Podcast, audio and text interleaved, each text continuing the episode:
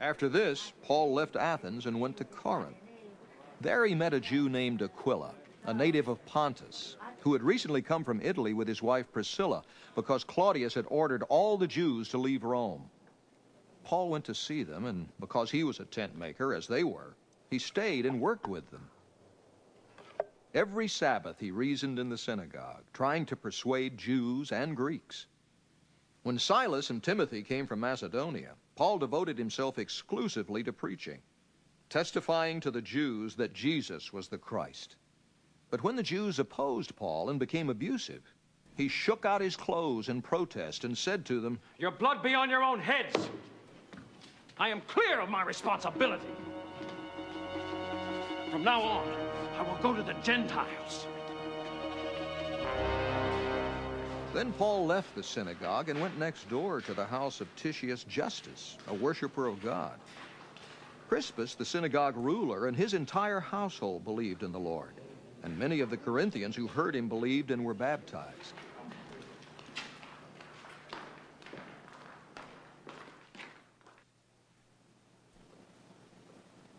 One night, the Lord spoke to Paul in a vision. Do not be afraid. Keep on speaking. Do not be silent, for I am with you, and no one is going to attack and harm you, because I have many people in the city. So Paul stayed for a year and a half, teaching them the Word of God.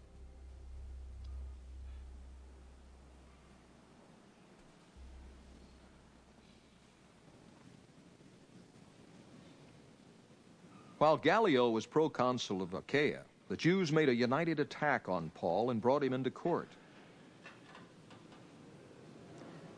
This man, They charged, is persuading the people to worship God in ways contrary to the law. just as Paul was about to speak, Gallio said to the Jews,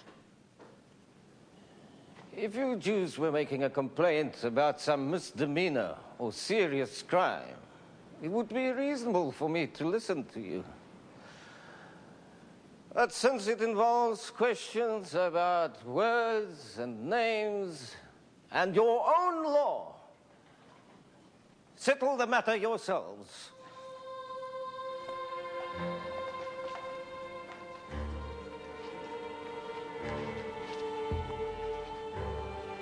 I will not be a judge of such things.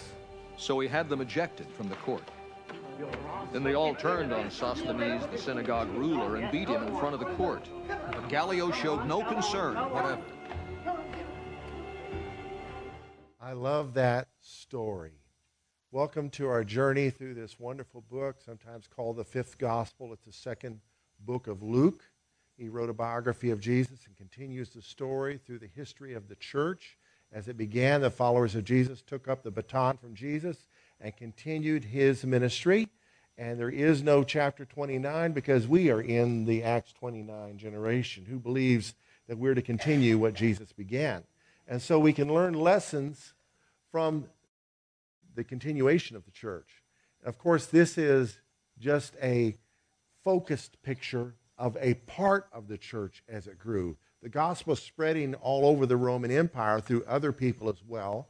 But in this case, we are looking at Paul, who was an enemy of the church that God apprehended and saved and brought to faith in Jesus as his Savior. He became a Jesus follower and began, began to preach the gospel. And his home base at this part of the story is Antioch.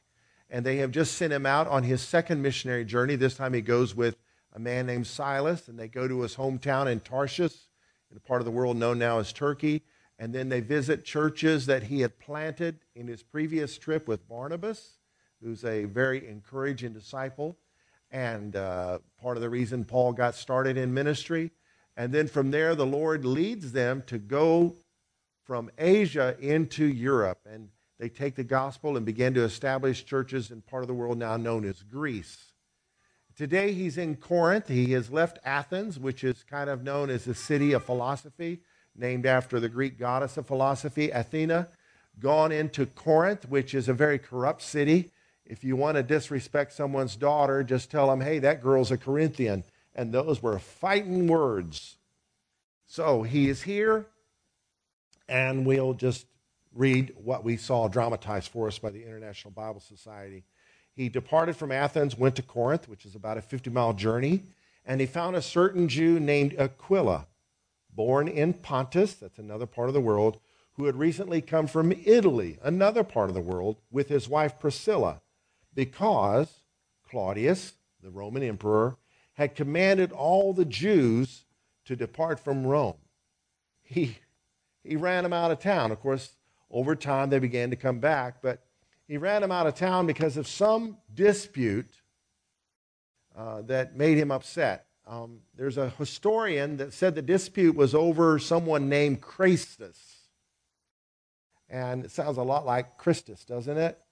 Uh, dispute over Jesus, maybe, but maybe not. We don't know. We don't want to say something that's not true.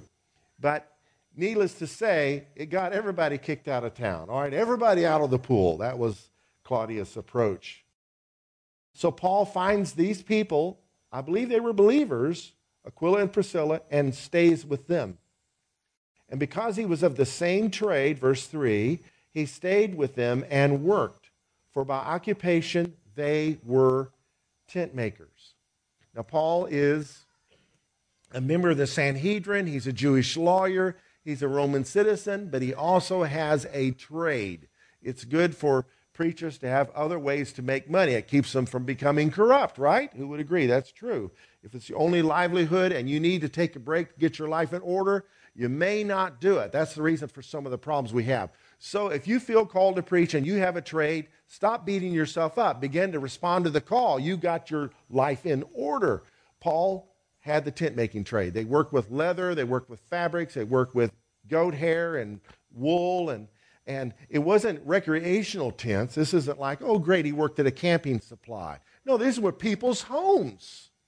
This was the roof over their head. This was shelter from the sun, the rain, and the cold. This was this was awesome.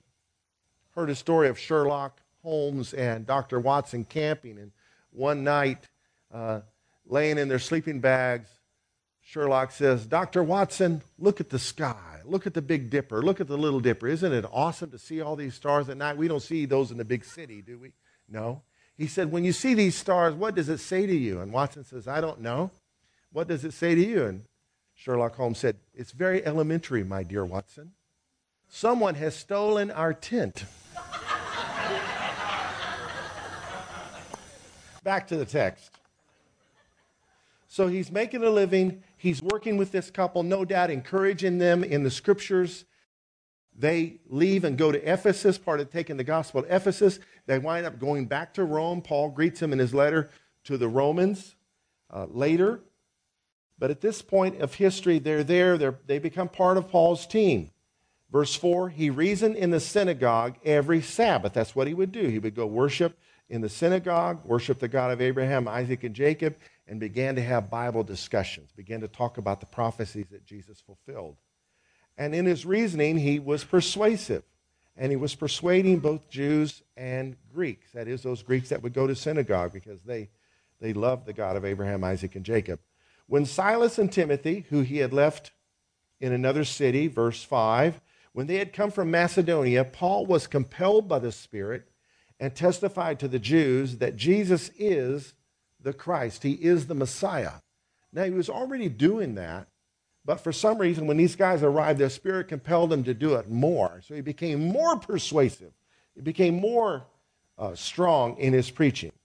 Verse 6 But when they opposed him and blasphemed,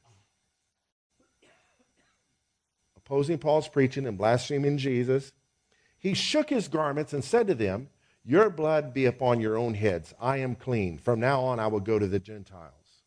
Now, what kind of statement is that? Well, in the Old Testament, there's a verse that alludes to the concept that if you don't warn the wicked, their blood will be on your hands. You're going to be held accountable, in other words, for not warning wicked people. And so here, he wasn't just issuing warnings, he's proclaiming the gospel, and they rejected so he says, Okay, my hands are clean of your blood. It's on you now. It's all on you. I'm going to go to the Gentiles. Well, he didn't go very far.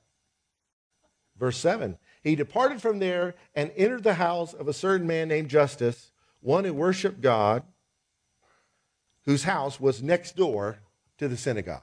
Uh, a couple of the translations allude to it being like right next, almost like a lean to on the synagogue. So he didn't go far, but uh, Justus was a, a Gentile, I guess. Then Crispus, the ruler of the synagogue, believed on the Lord with all his household.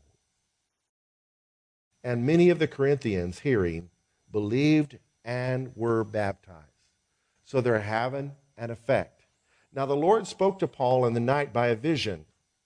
He said, quote, Do not be afraid, but speak and do not keep silent, for I am with you, and no one will attack you to hurt you, for I have many people in this city, unquote. So he's been compelled by the Spirit. Now he's hearing a voice telling him, Be bold, son, go for it. Isn't it nice to be encouraged by the Lord sometimes when you need it? He continued there a year and six months teaching the Word of God among them. And when he left, there was a strong church in that town. Not a problem free church. He had to address their problems in a couple letters. Back to the story. Now opposition arises. Verse 12. When Gallio was proconsul of Achaia, that's the part of Greece, southern Greece, the Jews with one accord, that is, the unbelievers, rose up against Paul and brought him to the judgment seat. They tried to bring charges against him, and this is what they said This fellow persuades men to worship God contrary to the law. Now, there is some truth to that. He's telling Gentile believers, you guys don't have to get circumcised. You know, follow Jesus. Here's what he had to say. You don't have to keep all these laws, especially the man made ones. And so they're ticked at him. Verse 14 And when Paul was about to open his mouth, Gallio, the Roman consul, said to the Jews, If it were a matter of wrongdoing or wicked crimes, O Jews, there would be reason why I should bear with you. But if it is a question of words and names and your own law, you know, if it's just semantics and your religion, look to it yourselves, for I do not want to be a judge of such matters. You guys are cluttering up my docket. Get out of my courtroom. And he drove them from the judgment seat. Then all the Greeks took Sosthenes the ruler of the synagogue. I guess he's the one that took Crispus' place. There's no doubt Crispus was booted out. They took him. He was probably the chief spokesman in this trial, the wannabe trial, and beat him right there in the courtroom before the judgment seat. But Gallio took no notice of these things. So here's a crime being committed, and he's ignoring it. Reckon he was grouchy? To me, this illustrates that our enemies sooner or later will reap what they sow. I mean, Paul, everywhere he went, the unbelieving Jews would stir up dissension, try to bring charges against him, try to have him thrown in jail or whatever. And here, one of them gets what's coming to him. It can happen like that. Now, Proverbs says, don't gloat when your enemy suffers, lest God take his hand off of him. Let's pray. Lord, I pray that the word we've heard will be applied to our hearts in such a way that we think differently and that we walk differently and that we are reminded of things lest we let them slip. In Jesus' name, amen. I'd like to speak to you today on the subject the progress, can we say progress? The progress of gospel spreading. I don't mean the progressive gospel, I mean the true gospel, the spreading of the gospel, it's progress. You know, if the opposite of pro is con, what is the opposite of progress? Sorry. Better leave it alone. I get in trouble. The spreading of the gospel. In 1900, more than half the world was considered to be unevangelized. By 2000, that number had fallen to 30%. In 100 years, half the world being evangelized shrunk in terms of percentages. not in terms of population, but percentage, 30% of the people. By 2017, Lifeway Research predicted that 28.4% of the world's population would be known as being yet unreached with the gospel. Now, that's billions of people, but keep in mind, there is progress being made percentage wise. The gospel is spreading. Can I get a thank you, Jesus? Islam in 2010 was considered to be growing, general Islam, at 1.9% per year, which was faster than Christianity in general. But the positive news is that evangelical Christianity, that is, people that take the Great Commission seriously, not those voters that the press likes to label as evangelicals, but those that take what Jesus said about the Great Commission seriously, we are growing at 2.6% annually across the world, which is faster than Islam. So the gospel is spreading, even though the human race is expanding and our job is getting bigger. There's more of us to handle the job. So we are making progress. Can you say progress? Opportunities for the gospel are everywhere. Now, now by the gospel, I mean the good news of Jesus that is demonstrated by our lives and communicated by our words by our lives that back it up, by walking in the integrity that God is developing in us and apologizing when we need to, but not apologizing for believing that Jesus is the way, the truth, and the life.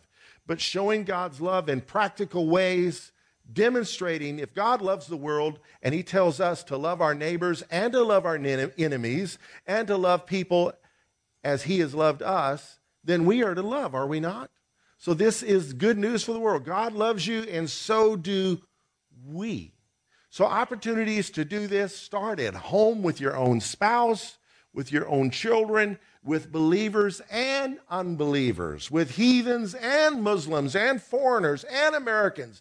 Illegals and legals need to hear the good news of the love of God, and they need to taste His love through us. Can I get a yes?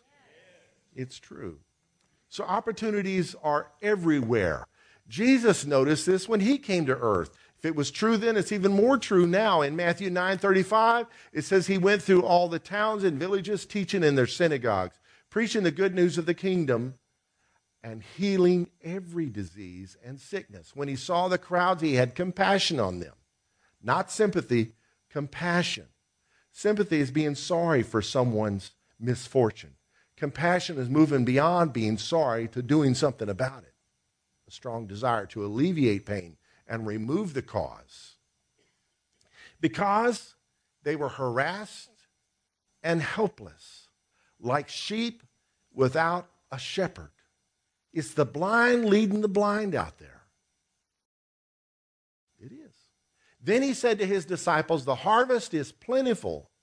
Plenty of lost people everywhere. You don't have to pray, Lord, lead me to a lost soul. They're everywhere. But the workers are few. There's the thing to pray about. Ask the Lord of the harvest, therefore, to send out workers into his harvest field. Lord, fill us with your spirit. Fill me with compassion for people. Lord, I'm on, I'm on compassion overload. I've heard so much bad news. I'm, I'm in compassion fatigue. Help me recover so that I can be a light to the nations. Odysseys of the gospel are unstoppable. What is an odyssey of the gospel? It's the journey of the gospel or the spreading of the gospel. It's happening everywhere. It's not going to stop.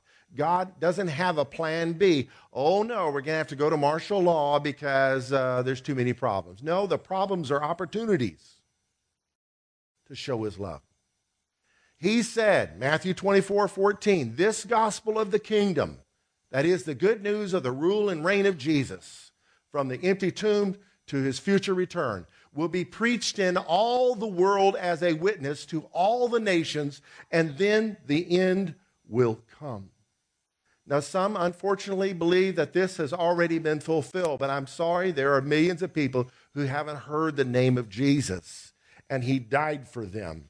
So it has yet to be fulfilled, and I don't think satellite beams into people who don't have televisions and don't speak English is a fulfillment of this deal.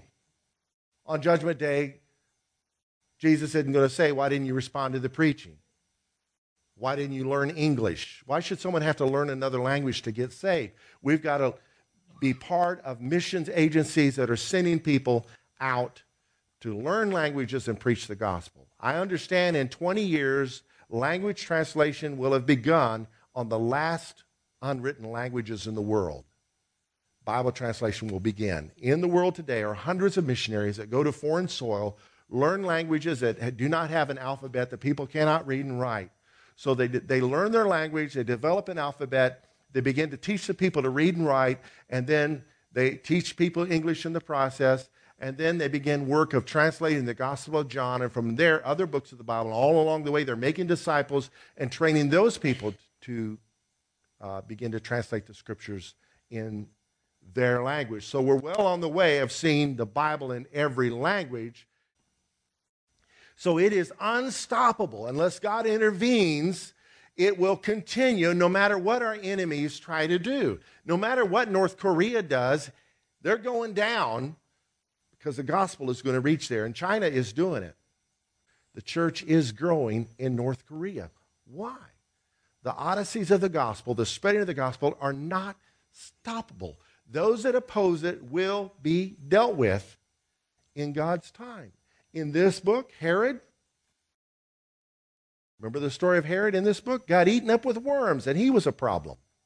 God took him out of the way. And in this story, the ruler of the synagogue that took Crispus' place got dealt with by his own people, the Greeks. Stirred up, and the angry mob wanted to whoop up, whoop up on somebody. He got what was coming to him. So, those that oppose us does not mean they'll reap what they sow and be punished instantly. God is merciful and gives people a chance to repent. And God brought Paul to, to an end of his wicked ways by striking him blind, physically blind. So keep on being faithful. Rest assured, the gospel is unstoppable. I worked here for close to seven years in the 80s. It's the Crescent Court Hotel on the uptown side of downtown Dallas, owned by the Rosewood Corporation. I started working there when it opened, so it wasn't long till I was the head doorman. Not that that's some big grand poobah thing, wear a goofy badge for. Right there in the middle is the main door where I work. To your left is where the spa is and the banquet rooms, and to the right is where the restaurant is and other things. And above all that is a hotel, and so that was the grand entrance to it. And so I was in charge not only of making sure people's luggage was taken in for them, but as well as parking their cars. So we had a crew of valet parkers. Maybe there was 30 some of us. The whole mix of people that I worked with. There was Jordanians who called themselves Palestinians, who were Muslims. I learned all about Islam right from them. Mormon dental students who went to school at Baylor.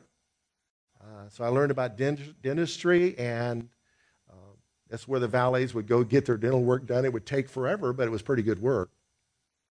But I learned all about Mormonism from them. And then, you know, your basic heathens. And then a bunch of united.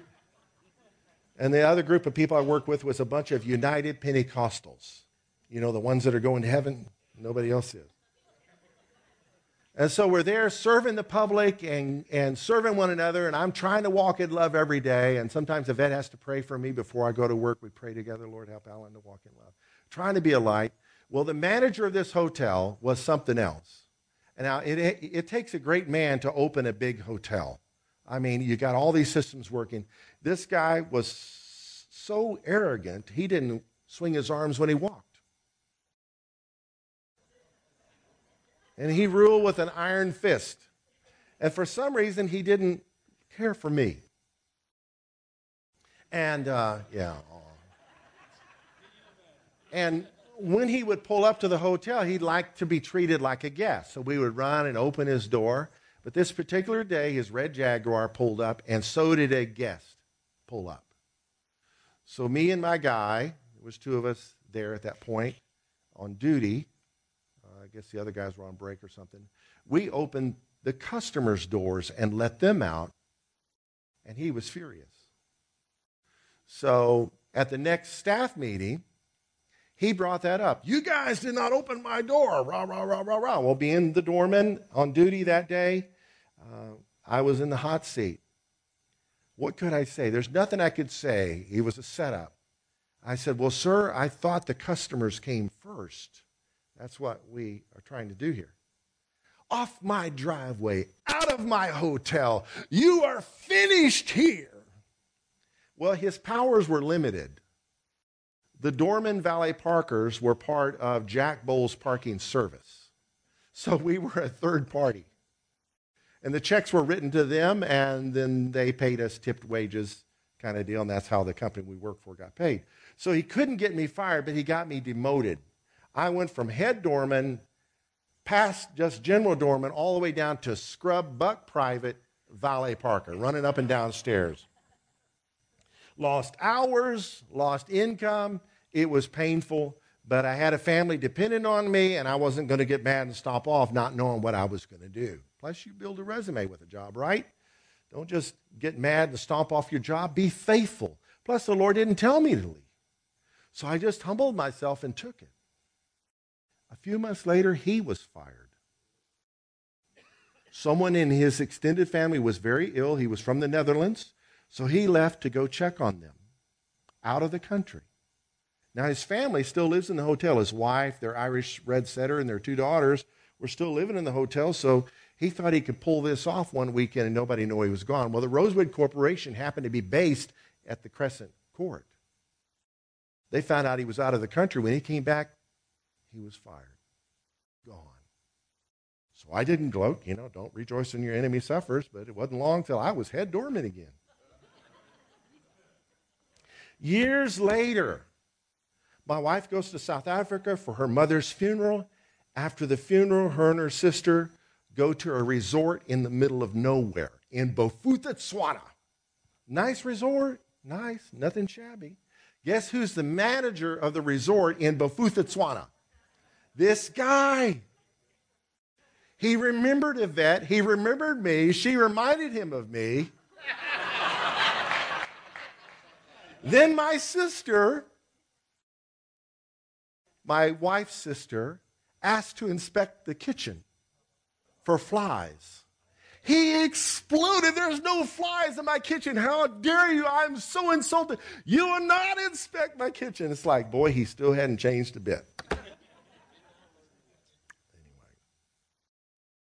Why did I share that? Well, the point is, God's got his number. He's, he's bringing everyone to a place of repentance.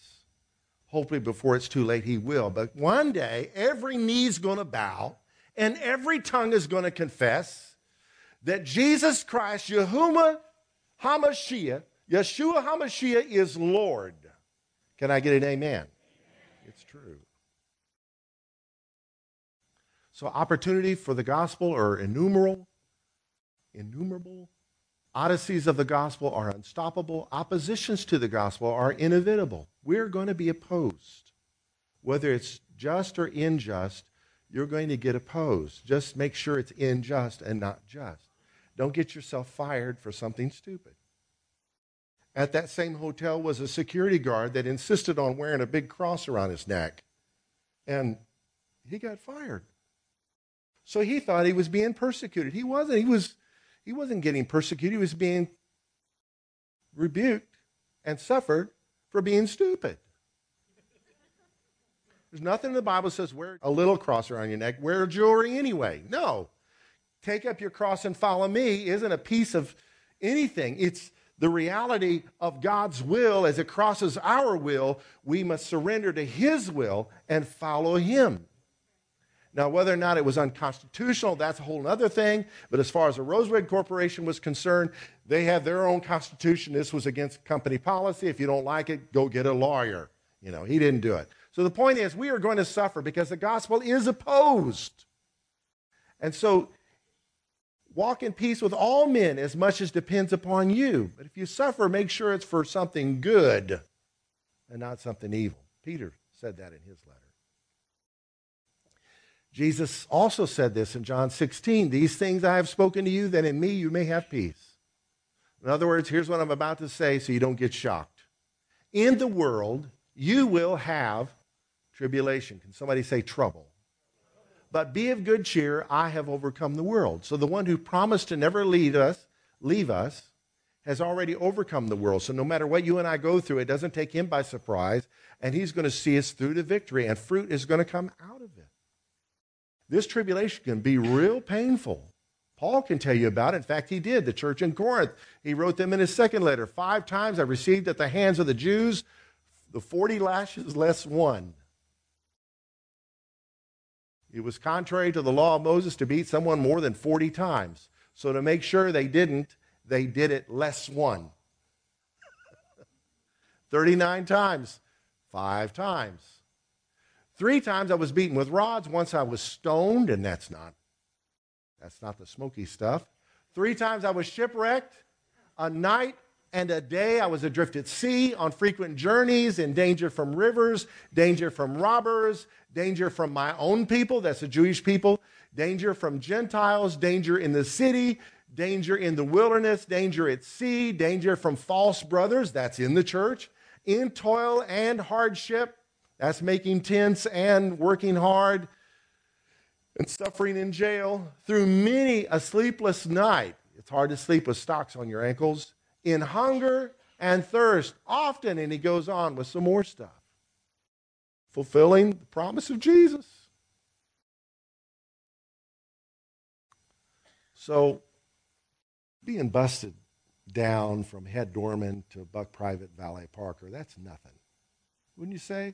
That's peanuts. That's small potatoes. Stop your whining. Outcomes from the gospel are increasing. We already talked about the spreading of the gospel. Outcomes are increasing. The prophet Isaiah, in a, chapter 11 of his book, prophesied, They shall not hurt or destroy in all my holy mountain. This is God talking. His purpose, his mountain, his throne will not hurt or destroy if people come to it in repentance. For all, for the earth shall be full of the knowledge of the Lord as the waters cover the sea. Do, does water cover the sea? God's knowledge will be that thick. In the day, in that day, the root of Jesse, that's Jesus, he's the root of Jesse and the offspring of Jesse, the son of David and the father of David, who shall stand as a signal for the peoples. What he did on the cross. Of him shall the nations inquire, and his resting place shall be glorious. So that's where we're heading, towards that glorious rest, resting place. But right now, the nations are inquiring. Right now, the gospel is being spread. If you don't quite see it there, read it in other translations Isaiah 11, 9, and 10. We're all about seeing the ministry of Jesus continue by demonstrating the good news of his love, telling people of his love and showing them his love and what he did for us on the cross when they ask questions, why are you doing this? That's a perfect opportunity to take it to another level. We can see here that there's kind of a progression of Paul's evangelism. There's the point of reasoning in chapter 4. I mean, in verse 4, Acts 18 4, he reasoned in the synagogue every Sabbath. And then there's a point of persuading. And then there's a point of being compelled. That's the Holy Spirit working. And so obey the Lord. Share God's love. Bring them to a place of reasoning. They're going to ask questions. Somebody told a hippie, Jesus is the answer. And he said, Dude, what's the question? Last month we had a glorious event called Light 'em Up. It took several weeks preparing for it, but we illuminated our community with kindness starting that day. It's still continuing with 11 different outreach projects. And we're going to hear a report from a couple of them. Uh, Julie was involved in two of them. Here's Julie Caspic. You've probably heard about the butterfly effect. It states that small causes can have larger effects. An example would be a butterfly in Costa Rica flapping its wings, and here in Granbury, we get a tornado because of it. We're going to have to do something about those butterflies in Costa Rica. In the same way, a small swell on the surface of a deep ocean can become a mighty tidal wave a thousand miles away. Jesus chose 12 men, 12 ordinary men, and they changed the world for Christ. At Christmas time in 2016, we did our first Light 'em Up project at the Granbury Villa Nursing and Rehab. That was such a success in uh, touching hearts and lives there for the residents that we decided to do it again this past Christmas. We gave gifts to all 83 residents there. For some of the residents, that was the only Christmas gift they got that this Christmas. They were so happy and appreciative. In fact, God blessed Light 'em Up so much that Laura asked me if I knew of another project that we could do. And the Lord laid on my heart the elderly and disabled people at Granbury Housing Authority. There are 85 people that live in Granbury Housing that are elderly or disabled. God supplied enough gifts that we were able to give gifts to every single one of them. Uh, we gave gifts. We gave a large bag filled with a pair of socks, a back scratcher, a journal, notebooks, pen, candy, hand sanitizer, fleece blanket, and a word search book. Also, Karen Van Landingham brought her team of carolers to sing at both the nursing home and Granbury Housing Authority. The people at the nursing home loved it. In fact, one lady decided she was going to go up and be a part of our group and sing, and she was a lady that was 102 years old.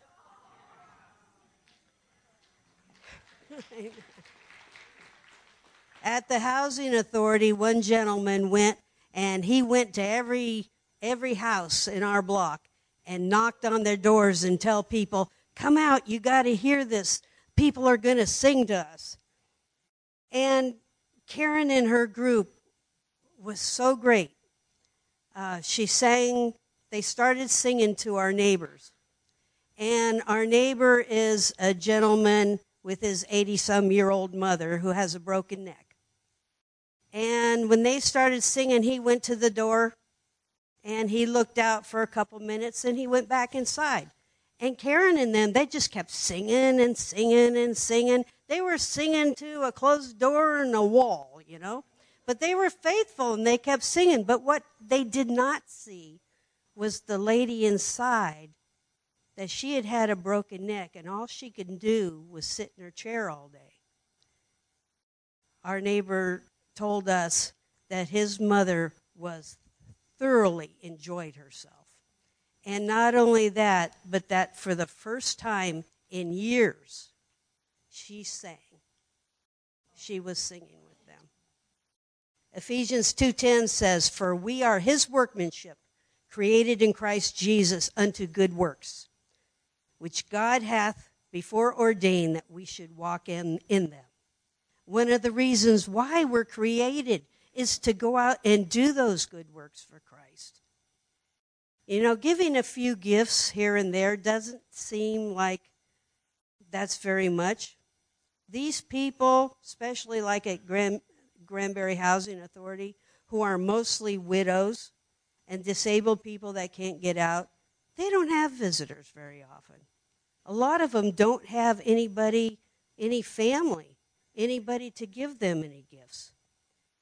But we make little ripples in this sea that we call Granbury. And it just might become a tidal wave for Christ in the kingdom of God. So, generations, keep up the good work. Crystal's coming. She was part of a, another branch of Light 'em Up that's continuing. Hi, everyone all I really was uh, was a set of hands, a set of feet, and a willing heart in this. We did chemo care bags for people that are getting chemo treatment here in Granbury. Um, we put together lemon drops and activity books, journals, cups. You guys did a lot of it with your donations, so thank you. So, what I'm going to tell you about is when I went to deliver the boxes. And there were boxes, okay? We did about 100 of these bags. I could only fit 50 of them in my car. So I took them in, showed up at the chemo place, and I was like, hey, I've got those chemo care bags. And the nurses hadn't heard about it. Uh, the secretary knew what I was doing, delivering them. That's all I did. You all did the rest. And the nurses are like, well, what are these? And I said, well, here. And I showed them one of the bags. They opened the bags, and the nurses practically started crying. They had to hold back tears because, you know, they had to deal with patients. But they dug into those bags like kids on Christmas, telling me how each thing was going to bless the patients that come in. One of the things that I just I didn't realize because I've never gone through chemo, some of those people are in there for 6 or 7 hours a day getting chemotherapy. Some are there for 15 minutes. Most of us have cell phones and Wi-Fi and you know, we can keep ourselves somewhat busy. Some of those people, they don't have any of those electronics. So they're just sitting there doing nothing or whatever reading their book. So when those nurses are able to give them those chemo care bags with the handwritten card, a little bit of activity, and just a little bit of care, it not only blesses the patient, but it blessed the nurses tremendously. And that was the part that I got to see. I didn't get to see the patients, but that's okay because those nurses are able to spread that further than what what I could have done on my own or what we could have done. So just know that not only were the patients blessed, but the nurses got to see the act that we did in the name of Jesus. Good. You don't have to wait for Christmas to show somebody love. And you don't have to wait for a church to come up with an event for you to not do things like this. If you have children in school, you got school teachers that could sure use some love. All the teachers said amen neighbors. I mean, opportunities are everywhere. Greg Madden and his wife have been coming here for a few months, and Greg was impressed a few months ago to start a Bible study near his business. He has a vending business, and where his warehouse is, there was some office space available with kind of a storefront. So he opened it, called it the, the teaching room. It's available for people to rent to teach uh, things like defensive driving or Bible studies. So he teaches the Bible study on Tuesday night. And on a Tuesday, he was teaching, and his wife had her phone and she was going to video him, right? She accidentally put him on Facebook Live. How many people were watching?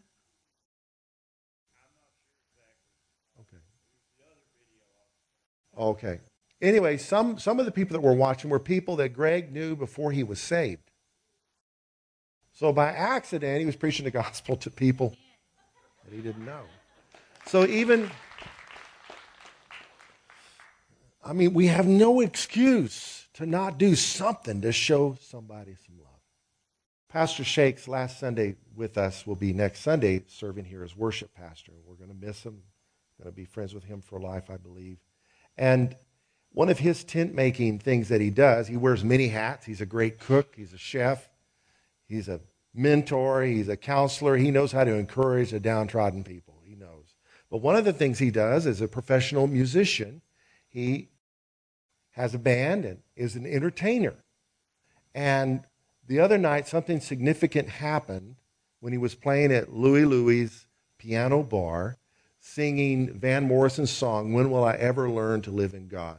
Pastor Shay, come on and tell us about the significant outbreak of God's love in the place. Uh, Louie Louie's with a, a pastor friend who's also a professional musician. And actually, he had visited our church back in the summer. Guy named Reverend Landon, Landon Spradling, but he's a really famous guitarist, especially in the Dallas area, blues guitarist.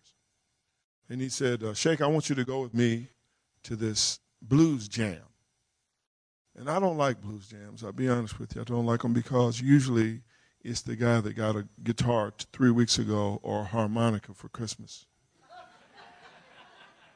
that I end up playing with, and he knows, you know, one solo and got seven harmonicas. So whenever the song changes keys, he picks up another harmonica, and it's the same solo. So I don't like blues jams typically, but I love this guy. So I went with him. I thought, okay, this will be interesting. Whether as I'm there, he's playing and he's singing. He said, I think you should sing a song. So I sung a song. And we had a really good time. We had a, you know, n- nothing significant happened, but it was a different kind of place. I've seen more people led to the Lord in the club than I've seen in the church. The truth is, people don't go to church to get saved anymore. So if we're not out there taking Christ to them, taking the gospel to them, they're not going to receive it. Most people that get saved is somebody that reached them on the mission field. And the mission field is when you leave this building. Amen. You agree with that? Yes, sir. So my purpose in life is not to beat anybody up because they don't know the Lord, not to beat anybody up because they're not saved, not to be, oh, you're going to hell, and not, I don't believe in any of that. I believe in being love, period. And that means I may not ever get to speak to you about Jesus, but I'm going to be Jesus. So when I sing and when I play, I pray for an anointing. I pray for, I anoint myself with oil and I pray for an anointing. And it doesn't matter what I sing. I can sing the alphabet and I promise you it's going to be anointed because I'm not singing under shake strength. Does that make sense? So we're singing these songs, and the third song in, um, I, it's what I call a holy moment. Um, something started to change in the room.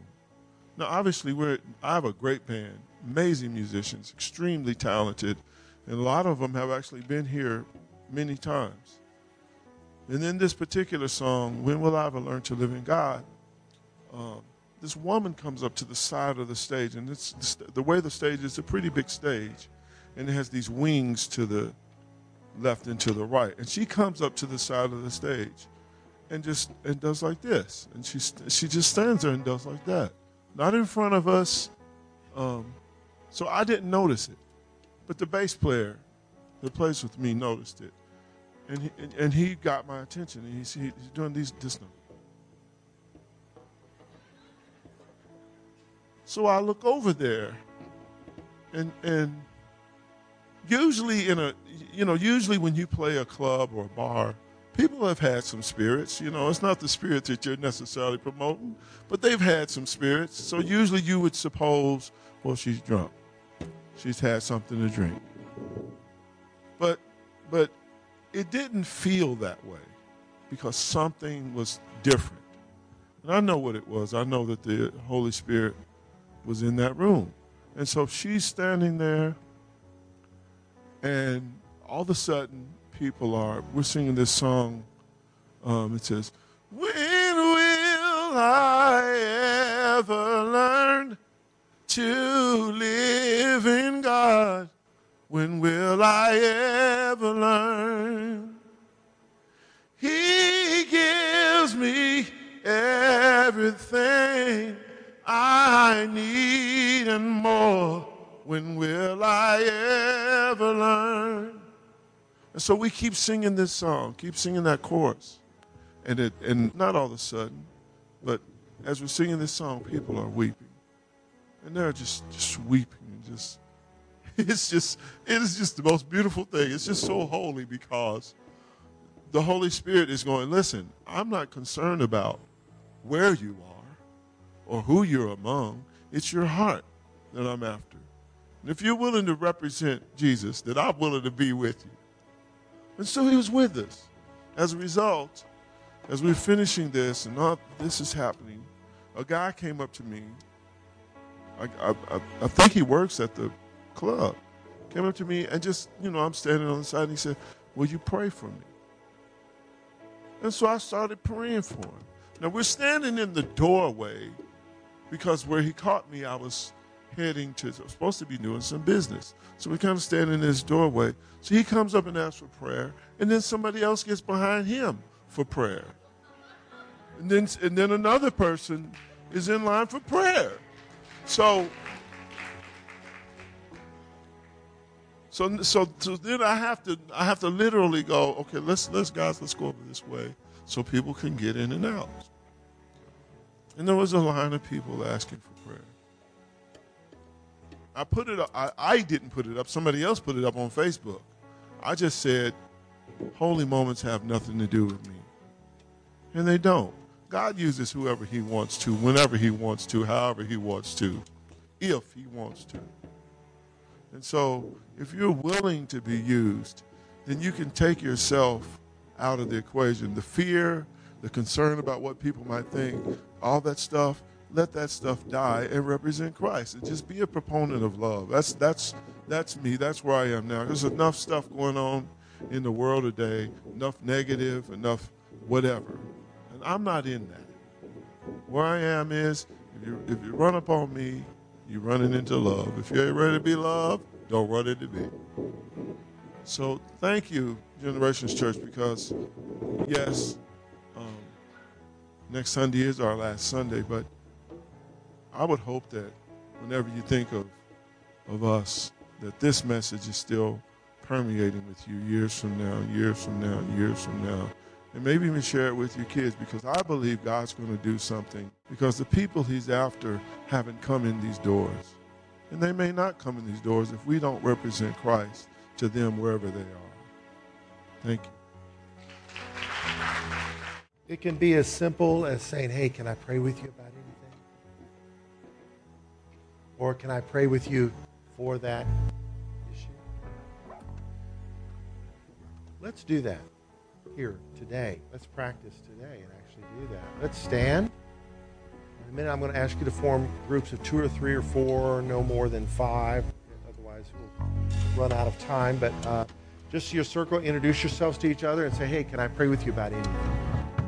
So let's just do this, what can be done with with people at work, in the marketplace, or whatever, or even in a club if you're a professional musician. Can I pray with you about anything? Can we do that? Let's just do that. Look around for someone you don't know and invite them to join your circle as well.